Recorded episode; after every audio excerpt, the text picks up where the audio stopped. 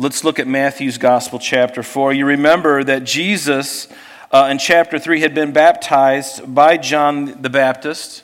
And then immediately following his baptism, remember that he was driven by the Spirit into the wilderness, into the Judean wilderness, which is just to the east of Jerusalem, east of the Mount of Olives. And as you go down the slope, uh, if you were to look at like a cross section, you've got uh, Jerusalem here, and then there's a valley of Kidron, and then there's the Mount of Olives, and that goes out for quite a ways, and then slowly slopes down. And this is called the Judean wilderness, and that goes all the way down into the Jordan River Valley, where you would see the Jordan River emptying into the southern part of the, or northern part of the Dead Sea. And so Jesus is driven there and he is tempted by Satan himself for 40 days and 40 nights.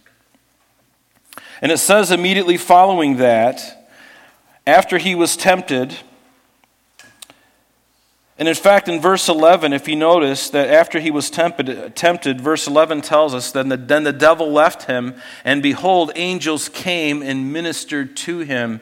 Now, one thing you don't re- see in this gospel account is that between verses 11 and 12, there is literally uh, John's uh, account, chapter 1, verse 9, through the end of chapter 4 are interjected in this area. So we're talking about a period, uh, approximately a year has happened between verses 11 and 12, and that's basically the first four chapters of, of John's gospel, specifically John chapter 1, verse 19 through the end of chapter 4.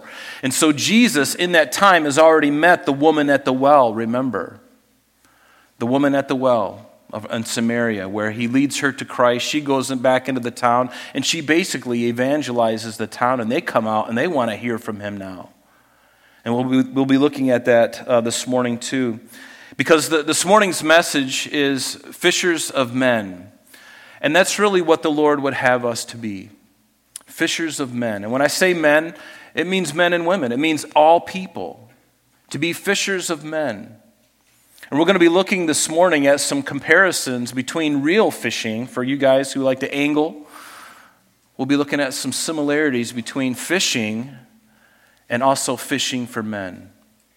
And God would have us to be fishers of men. And to be fishers of men, that means we have to be willing to go fish. And it's uh, not always an easy thing, is it, to go out? And so I, I believe the Lord is really wanting to stir us up, especially in the days that we live. We're getting close, folks. We're getting very close. And the Lord would have us to be lights in this very dark world and to be salt and light in this world. So, notice with me, um, so just bear in mind that between verses 11 and 12, there's approximately, approximately a year has transpired. And again, that's John chapter 1, verse 19 through the end of chapter 4 of John's gospel. But now look at verse 12. We'll just read it through to the end of the chapter there. It says, Now when Jesus heard that John, and he's speaking of John the Baptist, had been put in prison, he departed to Galilee. And leaving Nazareth, he came and he dwelt in Capernaum, which is by the sea in the regions of Zebulun and Naphtali, that it might be fulfilled which was spoken by Isaiah the prophet, saying, The land of Zebulun and the land of Naphtali, by the way of the sea beyond the Jordan, Galilee of the Gentiles, the people who sat in darkness have seen a great light. And upon those who sat in the region and shadow of death, light has dawned. That sounds like pretty good news, don't you think? And who is that light that was shown? It was Jesus. Verse 17, it says, From that time Jesus began to preach and to say, Repent, for the kingdom of heaven is at hand. And that's a really good message for us today because I believe that same message that Jesus preached at this time is the message that we still need to continue to preach, especially today. But notice what happens. He, he calls men to service. And Jesus, walking by the sea, verse 18 of Galilee, saw two brothers, Simon called Peter and Andrew his brother, casting a net into the sea, for they were fishermen. And then he said to them, Follow me, and I will make you fishers of men. And they immediately left their nets and they followed him. And going on from there, he saw two other brothers, James the son of Zebedee and John his brother, and in the boat with Zebedee their father, mending their nets. And he called them. Jesus called these brothers, and immediately they left their boat and their and their father, notice, and they followed Jesus. And Jesus went about all Galilee, teaching in their synagogues, preaching the gospel of the kingdom, and healing all kinds of sickness and all kinds of diseases among the people. And when his fame went throughout all Syria, and they were brought to him all, um, excuse me, his fame went throughout all Syria, and they brought to him all sick people who were afflicted with various diseases and torments, and those who were demon possessed, epileptics, and paralytics, and he healed them. Great multitudes followed him from Galilee and from Decapolis, Jerusalem, Judea, and beyond Jordan. And what an awesome chapter it is, isn't it? And God has called us to be fishers, fishers of men. We need to remember as we read through the Gospel of Matthew that it is presented not chronologically but topically. And that's why if you try to put events into order, it's not in chronological order. In fact, there's some events that happen before, uh, and, you know, so the chronology doesn't fit. When you, uh, I would encourage you to get a harmony of the Gospels, and it will help you take all of the Gospel accounts and put them in sequence. And I, I pay special attention to that because I want to understand the context of everything and to put it in, in line, and it really helps my understanding that I've never had before, actually.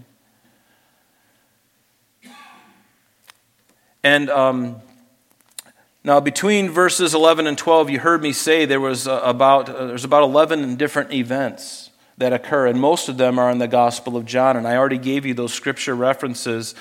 And, um, and then there's one, there, there's the, the final 11th uh, event that happened right before we get into uh, verse 12, and it, it's uh, in Luke chapter 3, verses 19 through 20.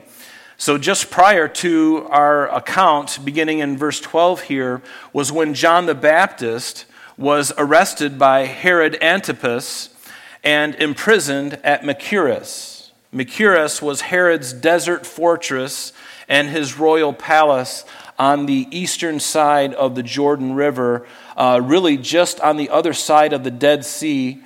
And, um, and that's where his palace was, his desert fortress. And it was at this place that uh, John was imprisoned.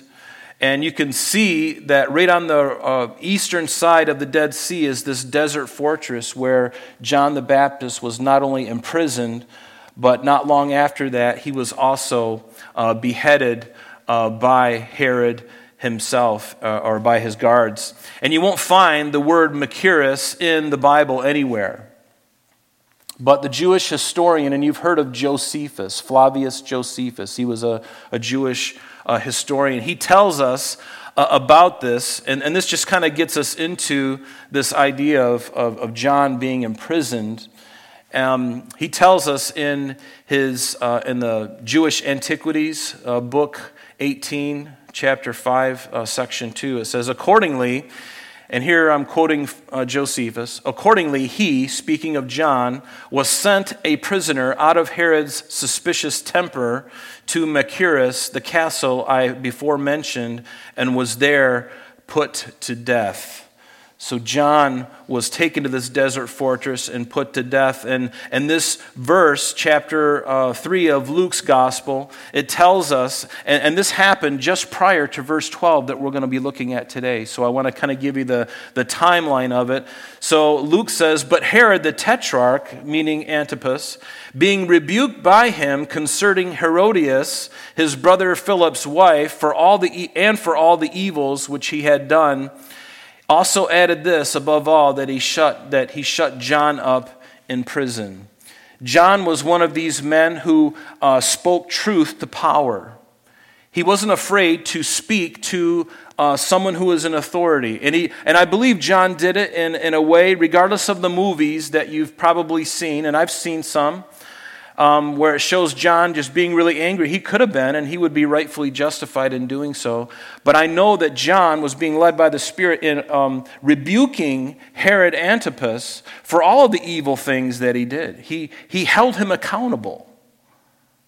He told him and, and, and made sure that he understood that his authority was given to him. It wasn't something that he earned and that um, belonged to him. No, it was on power. It was on loan, excuse me. God had given Herod that power, and John made sure that he understood where he ultimately stood, but he spoke truth to power.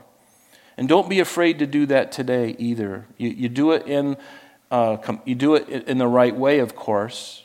You do it with reverence, you do it with kindness. But we have to speak. We have to speak. Everyone is accountable. No one is unaccountable. We are all accountable. But evidently, Herod uh, had to, uh, Herod Antipas, who was Herod the Great's son, one of his sons, he evidently divorced his first wife and unlawfully married his brother Philip's wife. But Leviticus tells us that you are not to uncover the nakedness of your brother's wife, it is your brother's nakedness. And it tells us in Leviticus 20 if a man takes his brother's wife, it is an unclean thing. He has uncovered his brother's nakedness. They shall be childless. And these are the kind of things that God has pronounced against that. And here Herod is uh, bucking against that law of God. And John would make sure that he knew about it. And out of his anger, and you can understand this man who's a ruler over a great deal of area, he gets angry at John.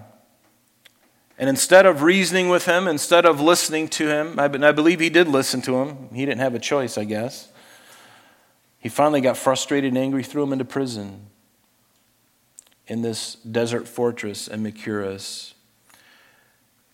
And so look at uh, verse 12 now, where Jesus now begins his Galilean ministry. Up to this point, Jesus had been in Judea.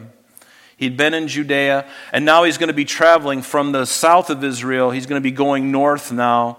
And so Jesus, notice it says, when Jesus heard that, John had been put into prison. Now think about what that must make you feel like. Now Jesus wasn't worried about, um, you know, getting caught himself. He wasn't afraid of death. He knew exactly why his, what, what his ministry was on the earth. Jesus understood what was at stake. But now that he knows that John is thrown into prison, there's a time that you need to just move on. And we're going to see Jesus doing that, certainly under the, under the direction of his Father, and certainly having the spirit of discernment, knowing when it's time to leave and when, it, when it's time to stay. And Jesus knew that very well. So he departed, notice, uh, to Galilee. And so he left, Judah, he left Judah in the south, down there by Jerusalem, uh, right to the north of the, of the Dead Sea there. And he departed there uh, after he was baptized and te- uh, tempted, and he went north. And by going to Galilee, Jesus fulfilled again the prophecy of Isaiah 9, which said this. And it ought not to surprise us that Jesus or that Matthew would be having scripture here from the Old Testament for us because that was one of the things that John wanted to do. One of his reasons for writing the Gospels to show that Jesus is the Messiah, that he is the rightful heir to the throne of David, the rightful throne. And in this Gospel, other than Revelation, the Gospel of Matthew has more quotes from the Old Testament than any other book in the Bible. I think there's 90, 96 quotes of the Old Testament in the book of Matthew. And in Revelation, it's even more. So there's a lot, and this is one of them. And, and notice what it says Nevertheless, the gloom will not be upon her who is distressed, and as when at first he lightly esteemed the land of Zebulun and the land of Naphtali, and afterward more heavily oppressed her by the way of the sea beyond the Jordan in Galilee of the Gentiles. Notice what it says in verse 2 The people who walked in darkness have seen a great light, and those who dwelt in the land of the shadow of death, upon them the light has shined. And again, the, this fact supports, the scripture supports Matthew's design behind the whole gospel. But notice at the end of verse 12, it says that he departed to Galilee, and he he did this not out of fear, but because if the Jews and the religious leaders had rejected his forerunner, they would reject Jesus as well. So he was going to take this opportunity to go now to the Gentiles after he has first ministered to his own people and they rejected him, he would go to the Gentiles. And that's always been the way that it is. They first ministered to the Jews and then to the Gentiles, in that order. Because the scriptures came by the Jews. And God wanted to minister to those people first, this very peculiar people that He had a great and has a great and wonderful uh, heritage and a future for them. He hasn't left them. He's still going to take care of them. But Jesus would go to the Gentiles, and his fame would spread all throughout Syria, these uh, Gentile lands. And Jesus would come back to Jerusalem. He would come back to Jerusalem on a couple of different occasions, but he was to minister elsewhere for a season. And, um, uh, and remember that Jesus is the Savior of the world, He's not just the Savior of the Jews. It's not just about the Jews, it's about everybody. And you and I are seated here today because of the ministry of the Apostle Paul and the Apostle Peter and many others who followed them. We are the beneficiaries of that ministry. Do you understand? Every one of us, if we could go back down in a, in, a, in, a, in a tree and find out the person who led you to Christ and then the person who led them to Christ, it would all go back to the apostles. It would all go back to perhaps Peter or Paul wouldn't it be interesting to find out your DNA? Which one of the apostles, you know? Because there is, just like a genealogy, there's a spiritual genealogy.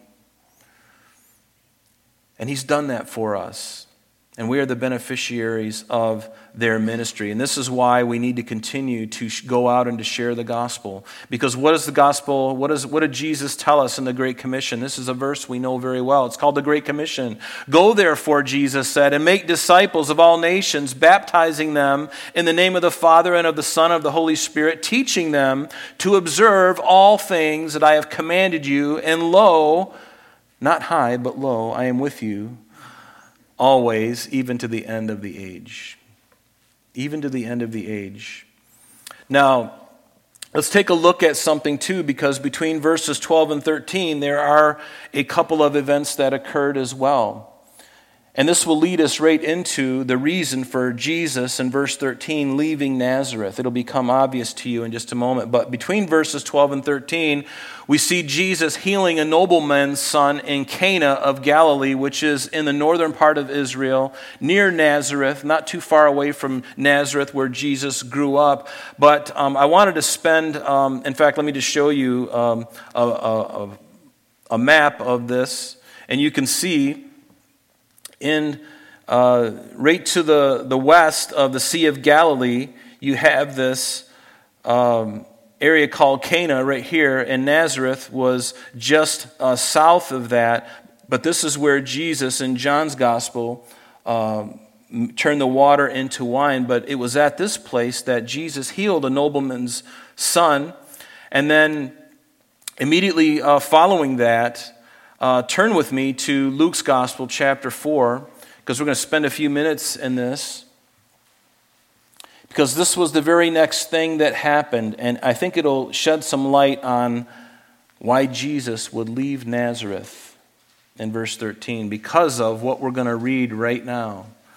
So, Luke chapter 4, beginning in verse 16, this occurred where Jesus went into the synagogue of Nazareth and he read Isaiah 61. In fact, if you go to Israel with us, we go into the very synagogue, and, and they found it that Jesus did this miracle.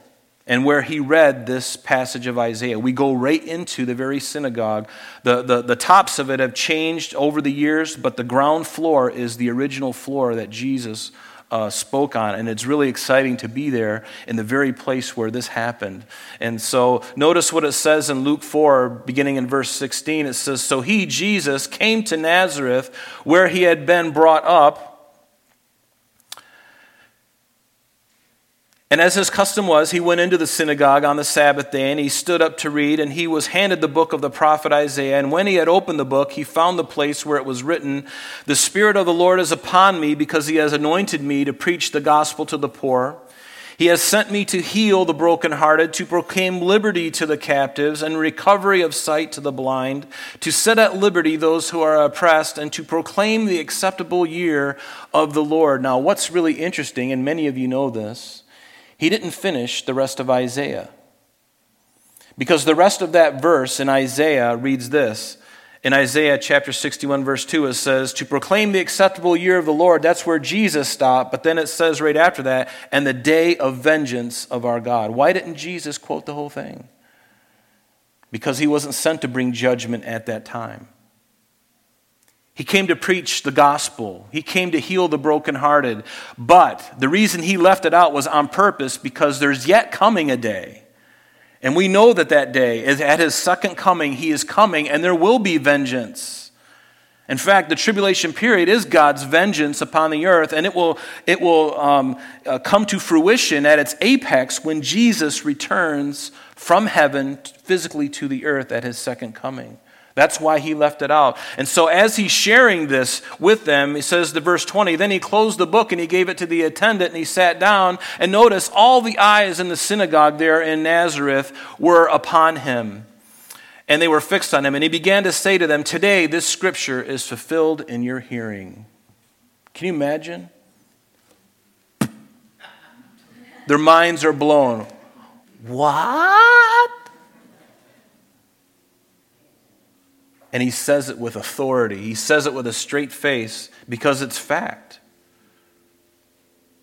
And he began to say to them, Today this scripture is fulfilled in your hearing. So all bore witness of him and marveled at the gracious words which proceeded out of his mouth. And they said, Is not this Joseph's son? And he said to them, You will surely say this proverb to me Physician, heal yourself. And whatever we have heard done in Capernaum, do also here in your country. In other words, you've done it in Capernaum, do it here in Nazareth too. We want to see miracles.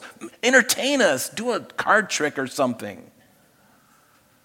And then he said, Assuredly I say to you, no prophet is accepted in his own country. But I tell you truly, many widows were in Israel in the days of Elijah when the heaven was shut up three years and six months, and there was a great famine through all the land. But to none of them was Elijah sent, except to Zarephath in the region of Sidon, which is the Gentiles to the north. And many lepers were in Israel in the time of Elisha the prophet, and none of them were cleansed except Naaman the Syrian, again, another Gentile Gentile. So all those in the synagogue, when they heard these things, they were filled with wrath. They rose up and they thrust him out of the city, and they led him to the brow of the hill over which the city was built, that they might throw him down over the cliff. And then passing through the midst of them, he went his way. So now read verse 13 in our text this morning. And leaving Nazareth, well, now we know why. Because he said, This scripture is fulfilled in your ears and they were ballistic. And if you go to Israel, again, I'm going to make a lot of plugs for Israel because it's really exciting. It literally is on a hill. And if you get to the brow of that hill and somebody throws you off, you're pretty much finished. Okay? So now, notice verse 13. So now, leaving Nazareth, he came and he dwelt at Capernaum, which is by the sea in the regions of Zebulun and Naphtali. And Capernaum is in the northwestern uh, corner of the Sea of Galilee. It's a fishing town, and we visit this place also. It's wonderful. We go into the very synagogue where Jesus uh, preaches something else, where he uh, heals a man who was demon possessed. They, they found that very synagogue. Many of the pillars are still standing.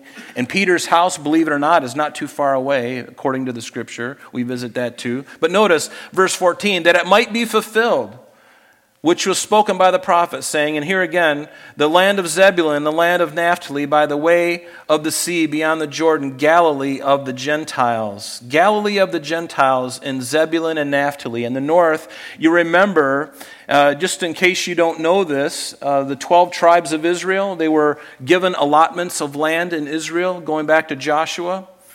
Well, in the northern part of that, you can see that Naphtali and Zebulun, right there to the uh, west of the Sea of Galilee, this is the land.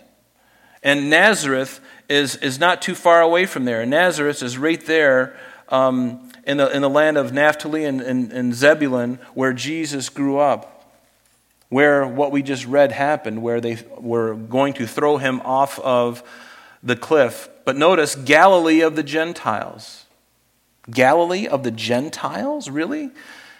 Well, 750 years prior to this moment that we're reading about in Jesus' life, remember the northern ten tribes were taken captive by the Assyrians. And it was Galilee of the Gentiles, due partly because of the king of Assyria repopulating the area of Samaria that you can see uh, down further uh, in, that, in this large area. Actually, I don't need to go there, but in that middle area there, he, he repopulated that land. After he led the children of Israel captive to Assyria, he repopulated that land. In fact, in 2 Kings, you might want to write this down. Uh, this is what it says. This is what happened. It says, Then the king of Assyria brought people from after he had taken the children of Israel, the northern ten tribes, captive, the king of Assyria brought people from Babylon, from Cutha, Ava, Hamath, and from Sepharvaim, and placed them in the cities of Samaria instead of the children of Israel, and they took possession of Samaria and dwelt in its cities. So the Jews, uh, from that time, they began to intermingle with these peoples, which they weren't supposed to do and they began to intermarry and that's why they, these Sumerian the, the, Samaritans are the Sumerian uh, the people of Samaria. They were looked down upon because of their interbreeding with these Gentile nations and now you can understand why the Jews wouldn't go through Samaria. They wouldn't go through this area in, um, they wouldn't, if they were going from down here in Judea, if they were going to go to Galilee for any reason, they wouldn't go through Samaria because it was a place of the half breeds. They were looked down upon because of their moral failures, because of their race you thought race and bigot, bigotry was only something that happened. No, it happened everywhere, and it's been alive and well. And so, what they would do is instead of going from Judea, that what they would do is instead of going through Samaria, this disgusting place that nobody wanted to have anything to do with, they would cross over the Jordan into Perea, uh, over to the east of the Jordan, go all the way up, and then cross over again, going west across the Jordan River into Galilee. And most people would do that because they didn't want to have anything to do with the Samaritans. They were considered an unclean people. And I bring this up because remember when we were in John, we looked at that. But Jesus went through Samaria. Turn with me to John's Gospel, chapter 4, because a Samaritan woman was there. And we're just going to look at the first nine verses of this, and you'll see the, uh, the climate, the attitude of that time period. Notice in John 4, it says, Therefore, when the Lord knew that the Pharisees had heard that Jesus made and baptized more disciples than John, though he himself did not baptize, but his disciples, he left Judea and departed.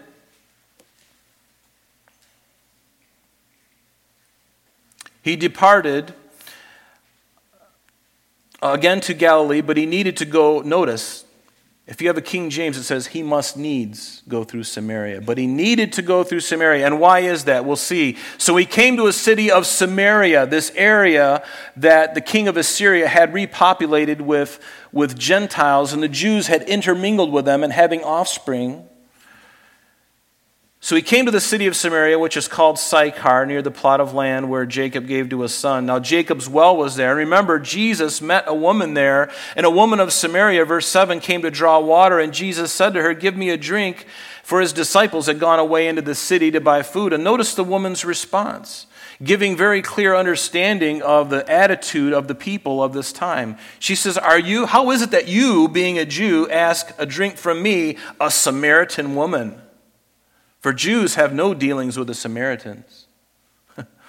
so Jesus, in the, in the account there, then leads her to salvation and through faith in him, and immediately his disciples show up. And what does his disciples say in verse 27? They said, At this point, the disciples came and they marveled that he talked with a woman. But no one said, Why do you.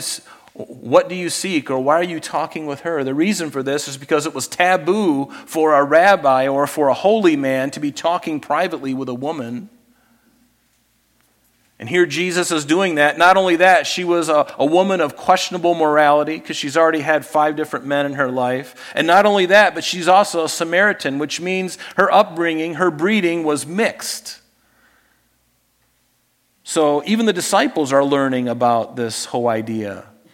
Jesus didn't have a problem with it. But the disciples are like, why are you talking to her? A woman and she's a Samaritan? Questionable morals? What are you doing, Jesus? But we see the attitude, but see, God loves everyone, doesn't He? Everyone is a candidate for salvation. It doesn't matter the skin color, it doesn't matter your race, because guess what? We are all of the human race, singular. The human race. We are all in this together, regardless of the pigment color of our skin, regardless of all of that stuff, regardless of the demographics. We are all one in Christ. We all came from Adam. We all came from Adam. One human race. And if you've got a problem with race or bigotry or the color of somebody's skin or where they've come from, you really need to go back and seek the Lord. Because that kind of attitude does not belong in the church. We should never look upon anybody, regardless of any difference that we may have, and look down upon them. We are all one human race. I wish the schools would teach that, because that is the truth. Because Christianity and a life subjected and submitted to Christ and His Word is the answer to racism and bigotry that we see all around us in our country and in other countries. It's not just for here. In Romans chapter 10, what does it tell us? For the scripture says, Whoever believes on Christ will not be put to shame, for there is no distinction between Jew and Greek or Jew and Gentile, for the same Lord above all is rich to all who call upon him. Everyone, we are all in this together. Would to God that we all just put our differences aside and recognize hey, I got a white skin, somebody else has a darker skin. So what? So what? We are people. We are all created in the image of God, and He loves us all. There is one race. Don't let anybody tell you that, oh, there's different. There's differences, no doubt. It all happened at the, you know, in Genesis 11 when the, at the Tower of Babel when, you know, Shem, Ham, and Japheth and they all scattered in different parts. And within our DNA, there's enough room in our DNA structure for these variabilities and skin colors and pigments and different things of, of uh, adapting to small things and physical changes. It, it, it happens. It's all there in our DNA. We're, we're one in Christ, and we're one human race. I wish the schools, again, and the universities would embrace this. They're trying everything, critical race theory. Oh, because you're white, you're, you're, a, you're you know, you need to go back, you, you need to denounce your whiteness. You're, you're, a, you're a bigot from birth. Does that create a problem or does it solve a problem? It creates a problem. They're creating problems when if they would just let the church of, of, of God to go in and minister eh, eh, eh, you know, even if it's just for an assembly every quarter, to go in there and tell them how much God loves them and, and share with them what I'm sharing with you, how different would things be? But they don't have the guts to do it. They don't have the guts to do it. And folks, we need to be vocal so I'll just leave it there. And here's what it says Romans 2:11 there is no partiality with God. He doesn't look upon skin color. He sees people that are that need salvation. That's what he sees. He is not partial. He's not a respecter of persons. When Peter spoke to Cornelius, a Gentile, and his gathering in Acts chapter 10, verse 34, what did he say to them? In truth, I perceive that God shows no partiality. Peter being a Jew and Cornelius and his family being Italian or from, or from another country, they were Gentiles. Peter said, I perceive that God is no different. The same Spirit of God that fell upon me fell upon you. Well, duh. Why is that? Because we're one human race one human race, and we are all under God.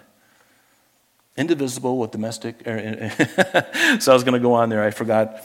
So, anyway, notice in verse 16, now back in our text, it says, The people who sat in darkness have seen a great light, and upon those um, who sat in the region in shadow of death, light has dawned. And again, this is uh, just a quote from the Old Testament, which we've already looked at. But notice verse 17. From that time, Jesus began to preach and to say, and here's the message repent, for the kingdom of heaven is at hand. The word repent literally means to think differently, it means to reconsider, to turn yourself in a direction from this way and turn and go the other direction. That's what repentance is turning away from our sin. And this is exactly the same thing that Jesus' forerunner, John the Baptist, did. He said, Repent, for the kingdom of heaven is at hand.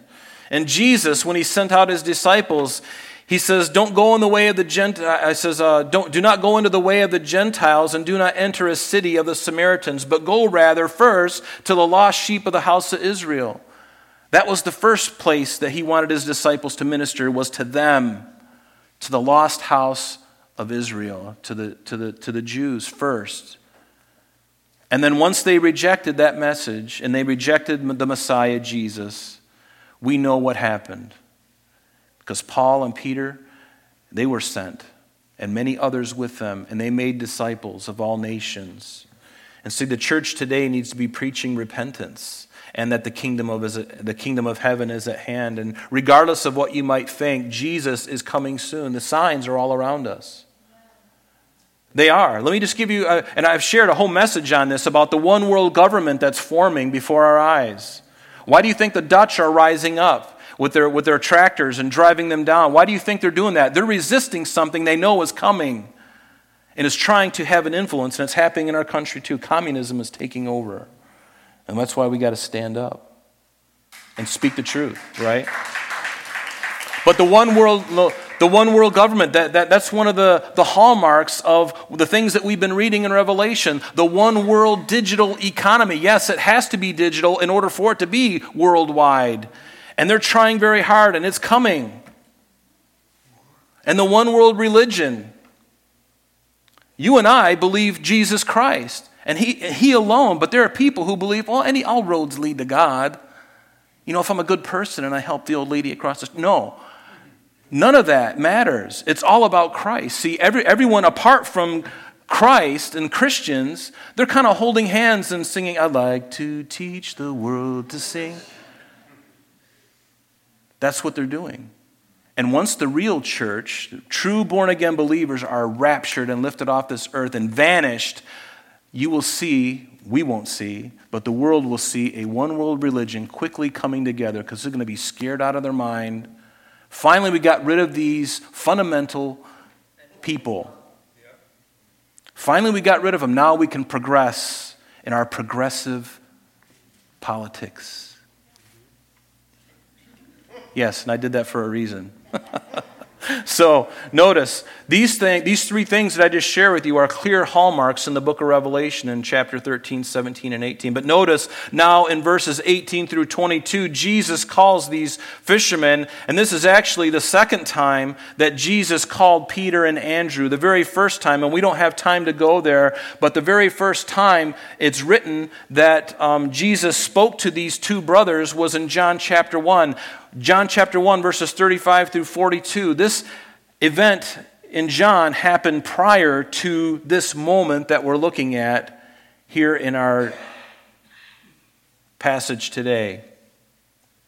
It was an initial meeting but now, and, and that's where we believe they, they came to faith in Christ. But now, in verses 18 through 22, this is now Jesus calling them to service. First, they had to get saved, and now he's going to call them into ministry or to service. And, no, and, and it's, it's clear by the fact in, in chapter 4, verse 19, where Jesus says, Follow me, and I will make you fishers of men. That's a call to service. So look at verse 18 now. It says, Jesus walked by the Sea of Galilee. He saw these two brothers, Simon called Peter and Andrew his brother, casting a net into the sea, for they were fishermen. And then he said to them, Follow me, and I'll make you fishers of men.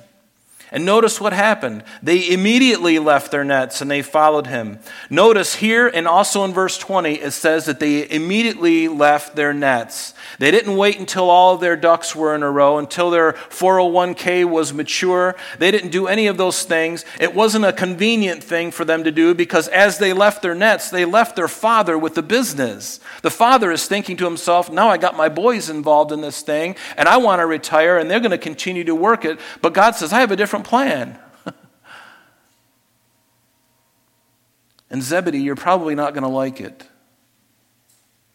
But there were other people who could help Zebedee, but God had a plan for Zebedee's two boys, James and John, and they were to follow Jesus. Notice they didn't him and haw about it. They left, they immediately left their nets because they were already they already believed in him. Now the time came that they were going to be called to service. And so, um, you know, and what is keeping you from doing the Lord's work? What is keeping us from doing the Lord's work? Regardless of how old you are, actively seek those things that are near and dear to the Lord's heart. And we know a few of those things. We know that caring for the fatherless and the widow, caring for the poor, caring for the stranger, these are things that are near and dear to the Lord's heart. And obviously, we need to do this in love and with great discernment, especially in the days that we live in. We have to be very careful about how we do things. But notice verse 21 going on from there, he saw two other brothers, James, the son of Zebedee. So he's got Andrew and Peter. Now he goes a little further, sees two other brothers, James, the son of Zebedee, and John, his brother, in the boat with Zebedee, their father, mending their nets. And he called them. And notice, immediately they left their boat and they followed him. They left their father and they followed Jesus. And immediately they left the boat and followed Jesus. Concerning this verse, there was a, a wonderful um, brother in the Lord commentator by the name of F. F. Bruce, and he said this concerning this immediately leaving their nets and following Christ. He says, The claims of the kingdom of heaven were paramount, they were most important and imperious.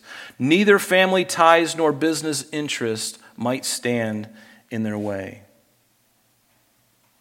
And that is a really tough pill for some people. I remember Pastor Jeff had, he was really the, the one who would take over his father's uh, business, breed, tool, and die, if you remember. And he was groomed to be filling in once his dad retired. But the Lord got a hold of Jeff and, and, and brought him into the ministry. And his father, all of a sudden, all the years that he had spent, grooming his son to fill that place. And there's nothing wrong with that. But when God has a plan, you got to trust him. And eventually his father accepted it.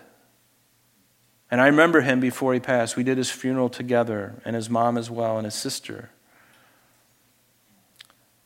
But there's nothing more important in a life than to serve Jesus, to follow him, Again, the Great Commission. We, we read it earlier, but notice the three things that we are to do concerning the Great Commission. Number one, we're to go and make disciples. Number two, we're to baptize them in the name of the Father, Son, and Holy Spirit. So when you make a disciple, you bring them to Christ, that they are saved. But then after that, you baptize them, and that's why we have baptisms here. We baptize them in the name of the Father, Son, and the Holy Ghost. And then what do we do? We continue to teach them to observe all the things that Jesus has commanded us. And how do we know that? By reading the Bible systematically, book by book, chapter by chapter, line upon line, not skipping anything, not adding anything to it, but reading it the way it was meant to be read. No other book do you read and just go in and read a page and then go to the end and read a page. No, you read it from the beginning to end.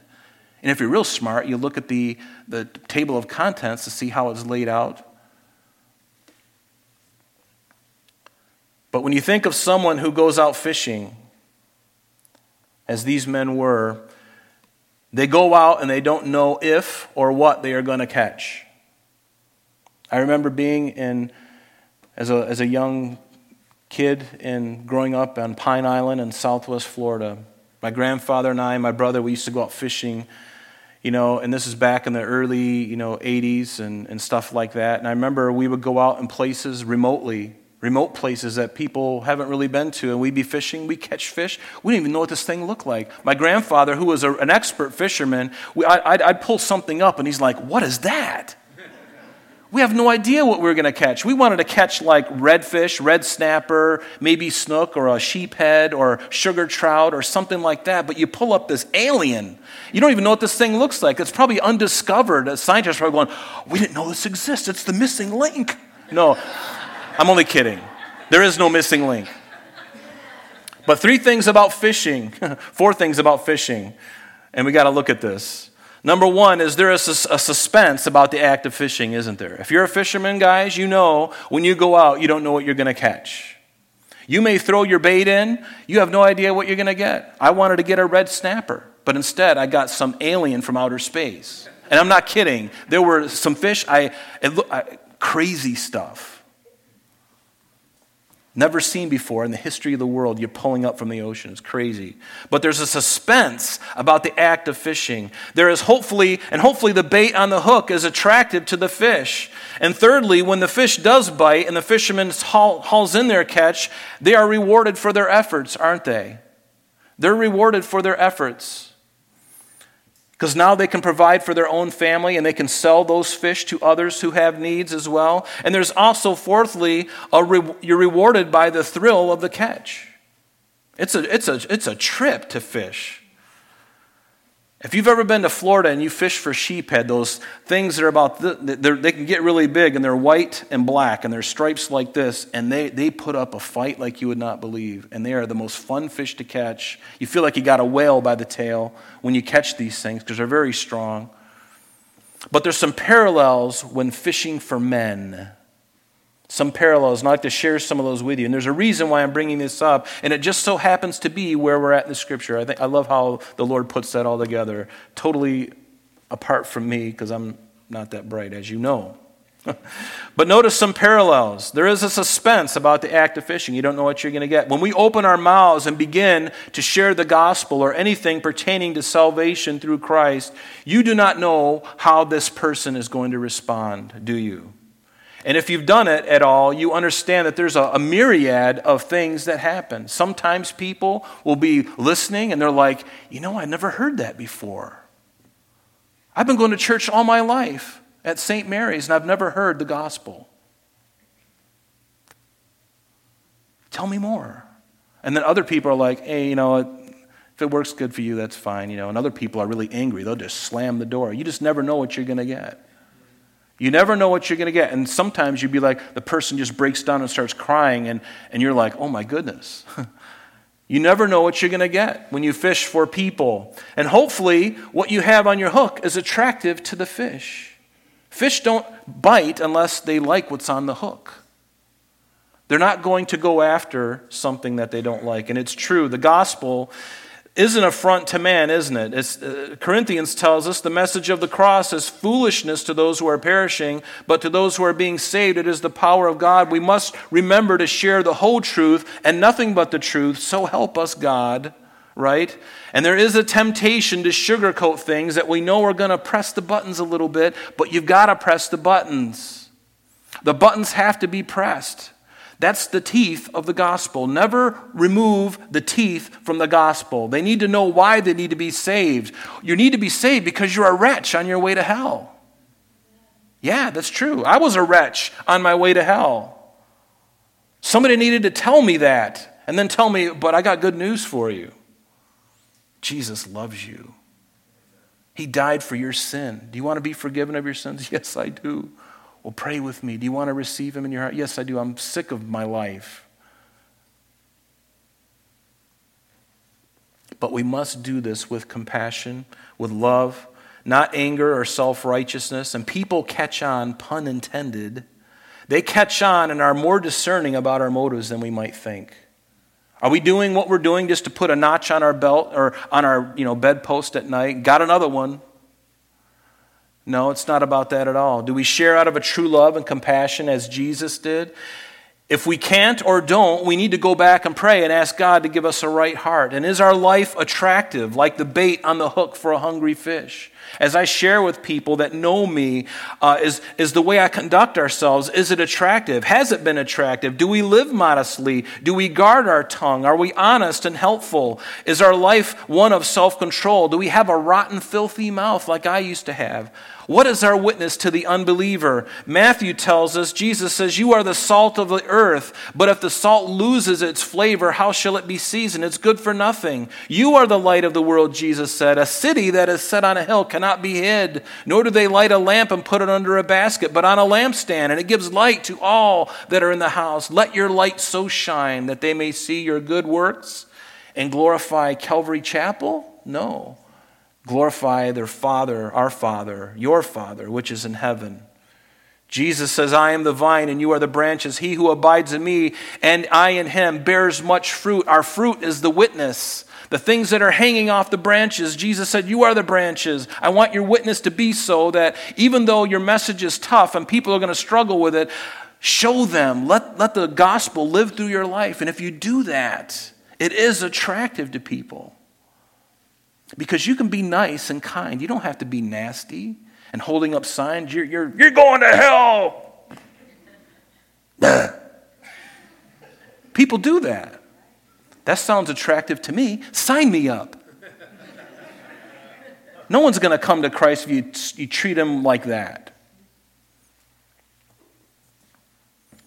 Jesus said, or in Psalm 1, he shall be like a tree, one who meditates in the law of the Lord. He shall be like a tree planted by the rivers of water that brings forth its fruit in its season, whose leaf shall also not wither. The leaf speaks of the witness of the branch of the tree.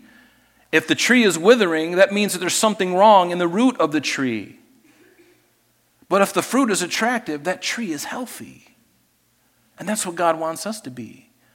But we can't be healthy apart from Him. We can't devise our own way. No, we have to follow the Master. We have to follow Jesus, our Creator, our, our Savior. And fishermen, thirdly, they're, they're rewarded for their efforts, aren't they? That's another difference, a, a, commonality between fishing physically and fishing for men.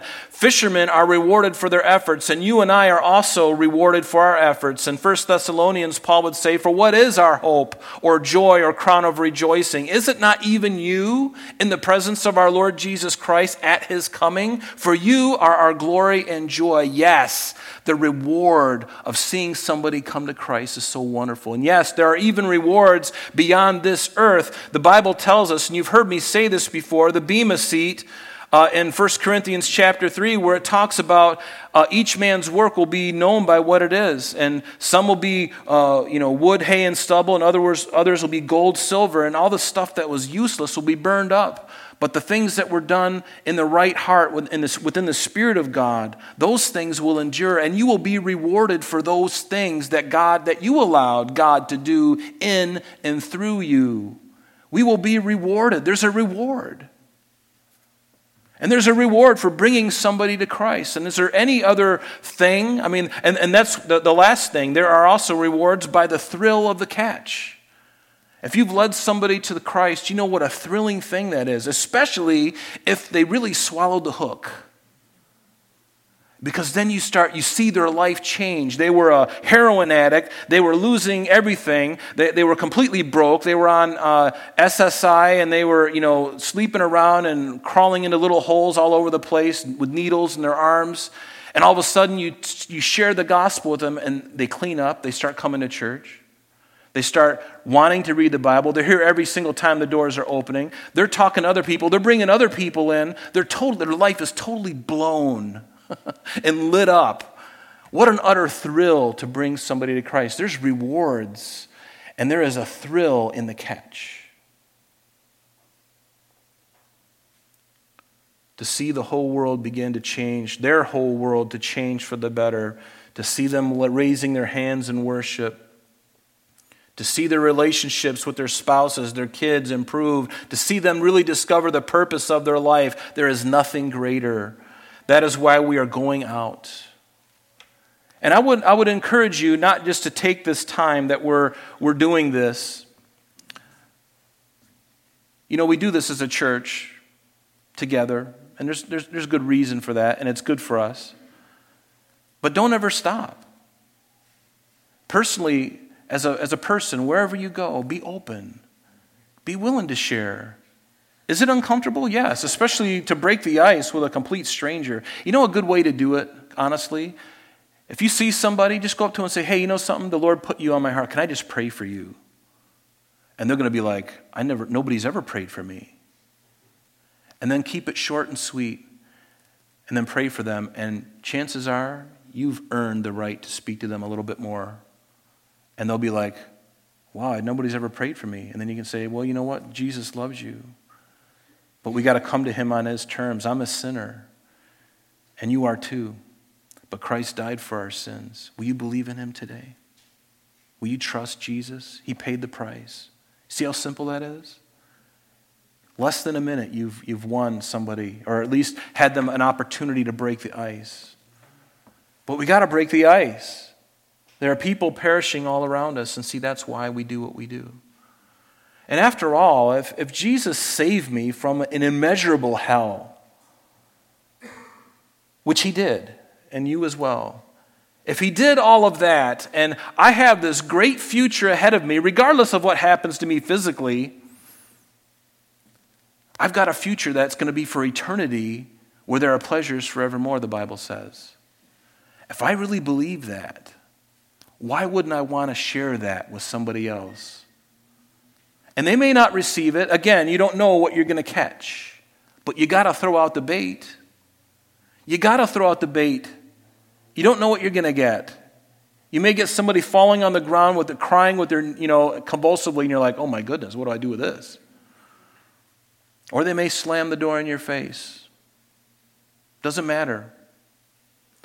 We're not even, we don't even have to worry about the results.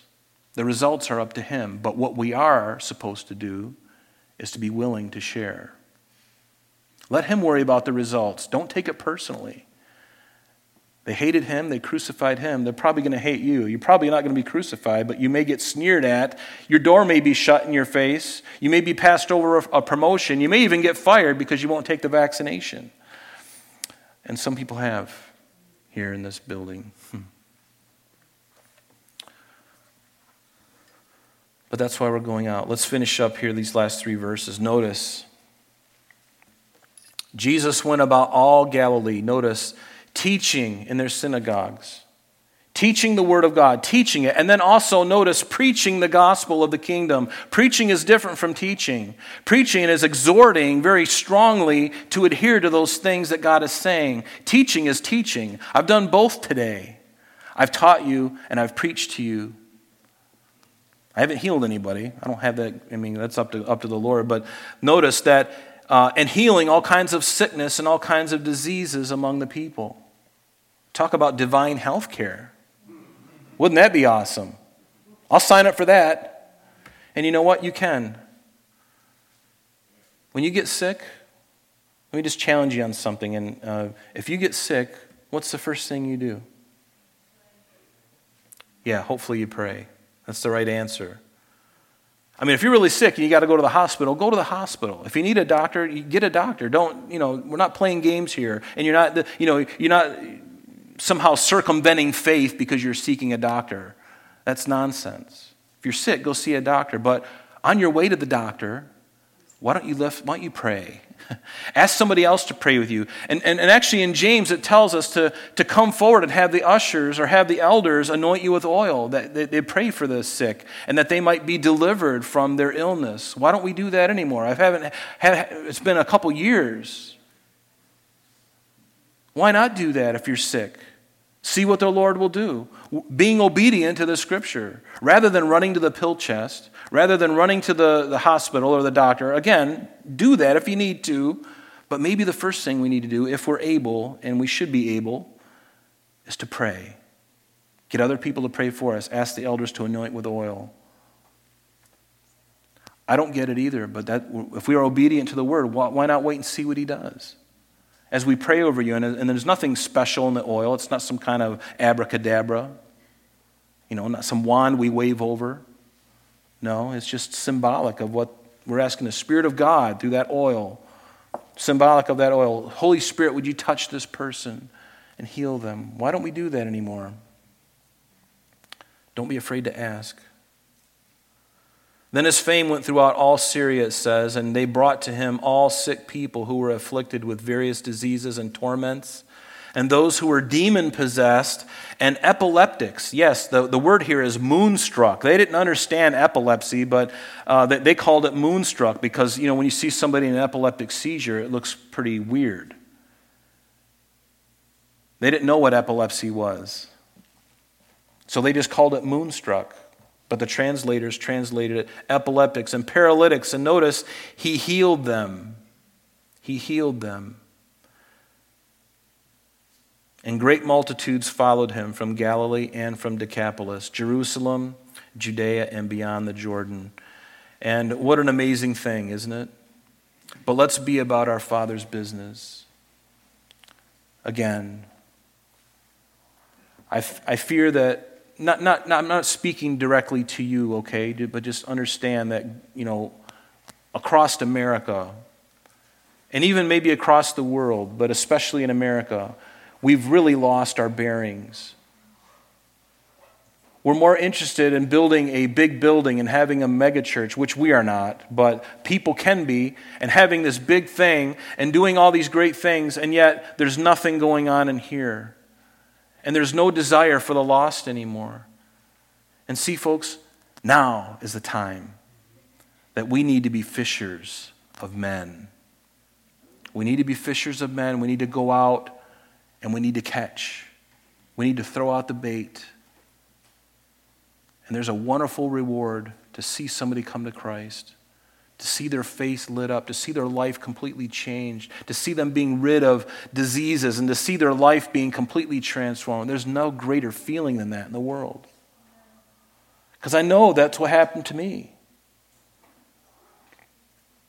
And that's what God wants to use us for. Will you be available to let God do that in your life? Are you willing, brothers and sisters in Christ Jesus? Will we again open our mouths? Will we again think outwardly? Will we again think outside of these four walls? Bring them in. Bring them in. Bring them into the net. Let God capture them. They need to be captured. I'm so glad that I was captured by God's net as He threw it out over the area where I lived, and I just happened to be the fool in the net and he caught me. I'm so glad to be caught. Are you glad to be caught? Because when he takes you into his ownership, he treats you so well. He treats you with dignity and love and respect. He doesn't browbeat you, he doesn't make you feel guilty about your sin. That's all been settled at the cross. Now you can enter into the Beatitudes the life of Christ, the kingdom ideas, the kingdom attitudes, which we'll get into next week. That's what he wants. Aren't you glad to be a Christian? I'm so blessed. Be encouraged today. And don't let the world beat you up. Come to the Lord, get on your knees and pray.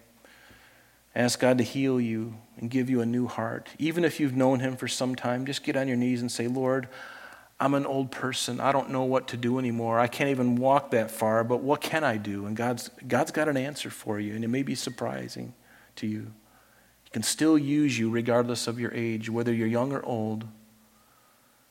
Sometimes the best thing to do is just be a prayer warrior. If you're, if you're sedentary and you can't get up and around like you used to, believe me, pray for the body of Christ. Pray for your pastor. Pray for your pa- the pastors in this church. Pray for the pastors in this country that they be lions at the pulpit. Loving lions.